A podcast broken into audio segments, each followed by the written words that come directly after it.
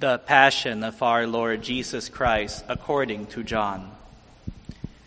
Jesus went out with his disciples across the Kidron Valley to where there was a garden, into which he and his disciples entered. Judas, his betrayer, also knew the place, because Jesus had often met there with his disciples. So Judas got a band of soldiers and guards from the chief priests and the Pharisees, and went there with lanterns, torches, and weapons. Jesus, knowing everything that was going to happen to him, went out and said to them, Whom are you looking for? They answered him. Jesus the Nazarene. He said to them, I am. Judas, his betrayer, was also with them. When he said to them, I am, they turned away and fell to the ground. So he again asked them. Whom are you looking for? They said, Jesus answered, I told you that I am. So if you are looking for me, let these men go. This was to fulfill what he had said I have not lost any of those you gave me. Then Simon Peter, who had a sword, drew it, struck the high priest's slave, and cut off his right ear. The slave's name was Malchus. Jesus said to Peter, Put your sword into its scabbard. Shall I drink shall I not drink the cup that the Father gave me? So the band of soldiers, the tribune, and the Jewish guards seized Jesus, bound him, and brought him to Annas first. He was the father in law of Caiaphas, who was high priest that year. It was Caiaphas who had counseled the Jews that it was better that one man should die rather than the people. Simon Peter and another disciple followed Jesus. Now the other disciple was known to the high priest, and he entered the courtyard of the high priest with Jesus. But Peter stood at the gate outside. So the other disciple, the acquaintance of the high priest, went out and spoke to the gatekeeper and brought Peter in. Then the maid, who was the gatekeeper, said to Peter, You are Not one of this man's disciples are you? He said, I am not. Now the slaves and the guards were standing around a charcoal fire that they had made, because it was cold, and were warming themselves. Peter was also standing there, keeping warm. The high priest questioned Jesus about his disciples and about his doctrine. Jesus answered him, I have spoken publicly to the world. I've always taught in a synagogue or in a temple area where all the Jews gather, and in secret I have said nothing. Why ask me? Ask those who heard me what I said to them. They know what I said. When he had said this, one of the temple guards standing there struck Jesus and said, Is this the way you answer the high priest? Jesus answered him, If I have spoken wrongly, testify to the wrong. But if I have spoken rightly, why do you strike me? Then Annas sent him bound to Caiaphas, the, the high priest. Now Simon Peter was standing there, keeping warm. And they said to him, Not one of his disciples. He denied it and said, I am not. One of the slaves of the high priest, a relative of the one whose ear Peter had cut off, said, Again, Peter denied it, and immediately the cock crowed. Then they brought Jesus from Caiaphas to the praetorium. It was morning, and they themselves did not enter the praetorium in order not to be defiled, so that they could eat the Passover. So Pilate came out to them and said, What charge do you bring against this man? They answered and said to him,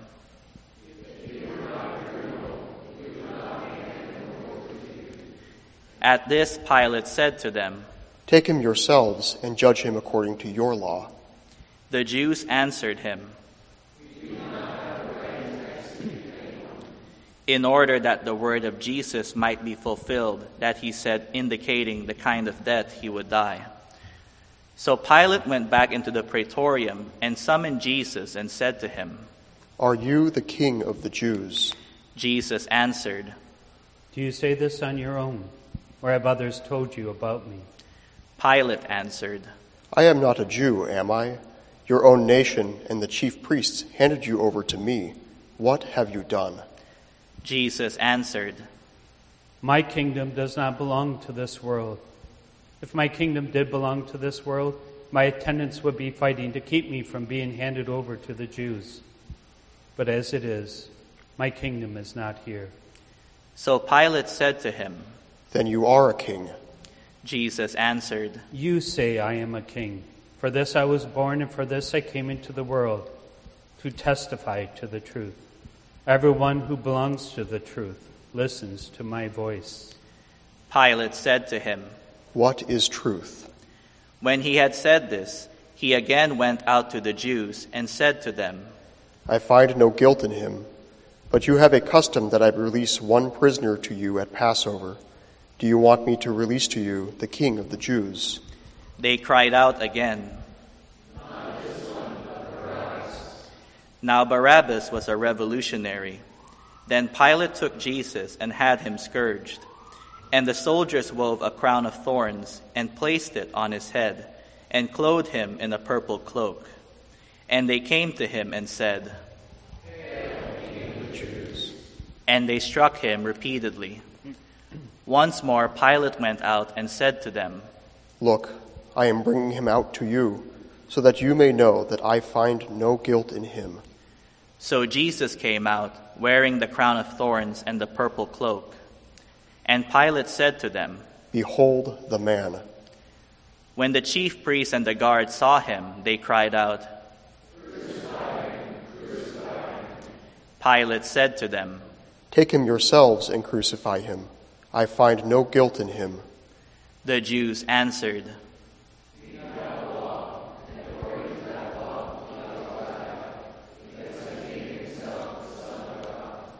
Now, when Pilate heard this statement, he became even more afraid and went back into the praetorium and said to Jesus, Where are you from?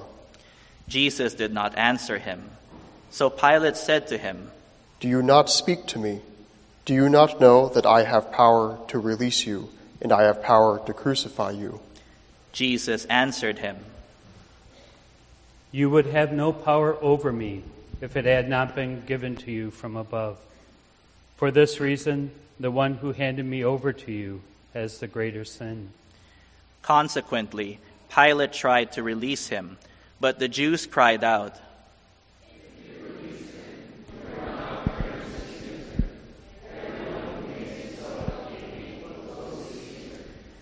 When Pilate heard these words, he brought Jesus out and seated him on the judge's bench in the place called Stone Pavement, in Hebrew, Gabbatha. It was preparation day for Passover, and it was about noon. And he said to the Jews, Behold your king. They cried out,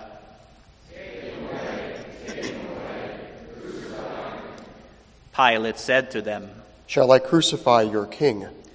The chief priests answered, Then he handed him over to them to be crucified. So they took Jesus, and carrying the cross himself, he went out to what is called the place of the skull, in Hebrew, Golgotha. There they crucified him, and with, two, and with him two others, one on either side, with Jesus in the middle. Pilate also had an inscription written and put on the cross. It read, Jesus the Nazarene, the King of the Jews. Now many of the Jews read this inscription because the place where Jesus was crucified was near the city. And it was written in Hebrew, Latin, and Greek. So the chief priests of the Jews said to Pilate,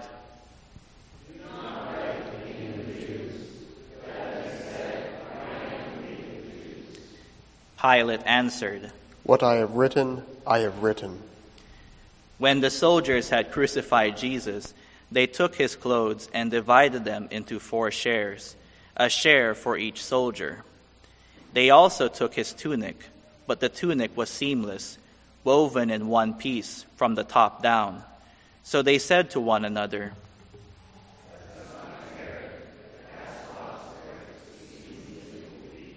in order that the passage of Scripture might be fulfilled that says, They divided my garments among them, and for my vesture they cast lots. This is what the soldiers did. Standing by the cross of Jesus were his mother and his mother's sister, Mary, the wife of Clopas, and Mary of Magdala. When Jesus saw his mother and the disciple there whom he loved, he said to his mother, Woman, behold your son. Then he said to the disciple, Behold your mother. And from that hour the disciple took her into his home. After this, aware that everything was now finished, in order that the scripture might be fulfilled, Jesus said, I thirst. There was a vessel filled with common wine. So they put a sponge soaked in wine on a sprig of hyssop and put it up to his mouth. When Jesus had taken the wine, he said, It is finished.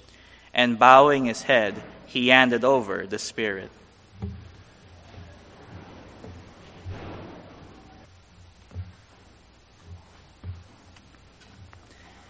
Now, since it was preparation day, in order that the bodies might not remain on the cross on the Sabbath, for the Sabbath day of that week was a solemn one, the Jews asked Pilate that their legs be broken and that they be taken down.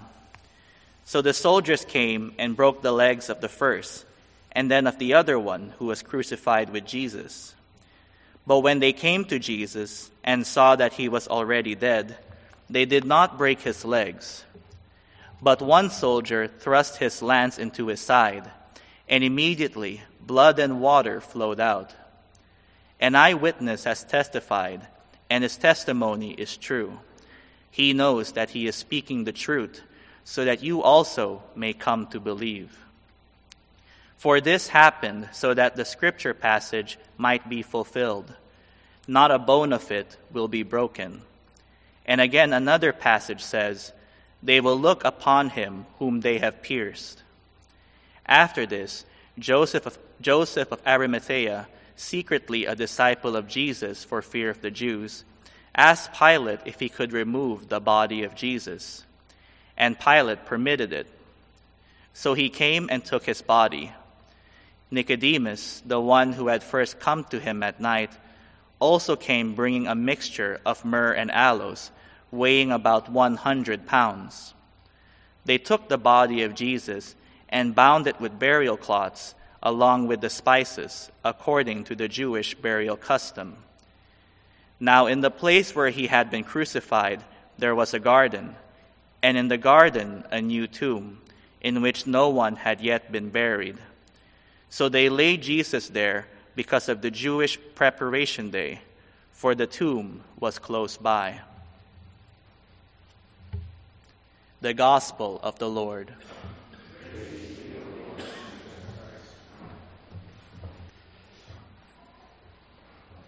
About 10 to 15 years ago, um, I was on retreat, and I always found it hard to pray with a passion. Always felt numb. I was never moved to tears, and it was just hard to pray with. Excuse me. On this particular retreat that I took, I, I was taking a walk and I saw the stations of the cross. And I hadn't done them in a long time. Well, I did the stations and I did them at my own pace, in my own thoughts and my own words. And it took me over an hour. And when I went to my director that night and I shared with him that prayer experience, he said, You know, I think we should pray with the passion. So that's what I did for the entire retreat. And I found it very, very moving. So one of the, the passages that I prayed with was Simon of Cyrene carries the cross of Jesus. So St. Ignatius says, you know, try to picture yourself in the gospel. Try to hear the sounds and see the people.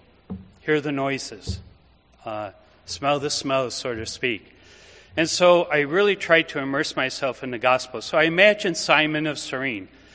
I imagine him, he was either out in the fields or he was working in some kind of a shop. And he works there the entire day. It's in the late afternoon, and he wants to get home. He spent a long day already at work. And he's making his way through the streets of Jerusalem, and he hears a commotion. It's a loud noise. And he's wondering where it comes from. So he goes to investigate, and he sees a great crowd of people. There's a large number of people. They're all yelling and screaming. And he gets to the crowd, but he can't see what's going on. The crowd's just way too big. And so Simon of Cyrene makes his way through the crowd. Says, Excuse me, pardon me, excuse me. He gets all the way up to the front. And he sees a man with this big wooden beam on his shoulder. And all of a sudden he trips and he falls with this heavy thud. And the, the beam falls on him. The soldiers, they begin to whip him and kick him they keep screaming at him, Get up, get up, but the man doesn't move. And suddenly one of the soldiers look around the crowd and they see Simon. And they grab him by the arm and they make him pick up the cross. And I imagine Simon saying, No, no, I can't do that. I'm on my way home. I just stopped to see what was going on. I have to get going. My wife and my family are waiting for me. I have to go. And they say, Pick up the cross. So Simon picks up the cross. And when he does so, he mumbles to himself, Of all the places to be in Jerusalem, I had to be right here at this time. This always happens to me. If there's a hundred people in the crowd, I'm the one that always gets picked. It's always me. And then Simon looks down and he sees the man for the first time. He sees the blood, he sees the pain and he's moved with compassion for the man. This whole time, I can't see Simon's face, Jesus' face. I'm just kind of looking from it from above. And then all of a sudden, as the man is getting up, he grabs Simon's arm. And for the first minute, I, I, I can see Simon's face from Jesus' viewpoint. Jesus looks up, and it's me. It was my face, that was Simon's.